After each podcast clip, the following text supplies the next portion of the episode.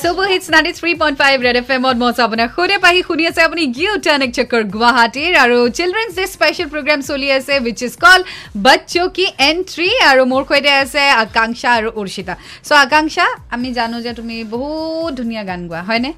চ' Facebook লাইভততো তুমি গানটো গালা কিন্তু ৰেড এফ এম লিচনাৰ্ছেতো তোমাৰ গান শুনিব লাগিব চ' অকণমান কিবা এটা সৰুকৈ গাই দিয়া গোৱা মোৰ গীতৰ হেজাৰ শ্ৰোতা তোমাক নমস্কাৰ গীতৰ সভাত তুমিতো প্ৰধান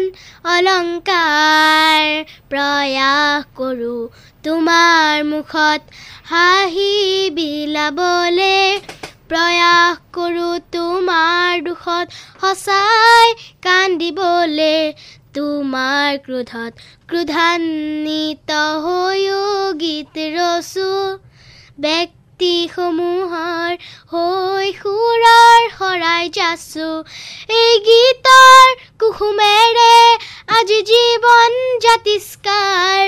গীতৰ সভাত তুমি এইটো প্ৰধান অলংকাৰ বঢ়িয়া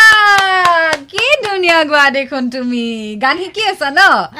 আহ, ৰাইট চ' মুভিং অন এইখিনি ফোন কলছ আহি আছে উৰ্ষিতা আৰু আকাংক্ষাৰ সৈতে কথা পাতিবলৈ চ' কোনে ফোন কৰিছে চাওঁ আহক হেল্ল' হেল্ল' হয় কোনে ক'লে হেল্ল' পাহিবা হেল্ল' পাহিবা মই নগাঁৱৰ পৰা তন্ময়ে কৈ আছিলো কি খবৰ তোমাৰ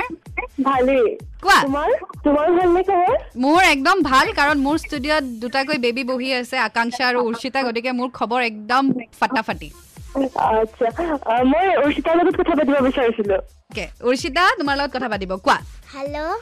happy children's day Arshita thank you তোমাৰ কথা শুনি বৰ ভাল লাগিছে দেই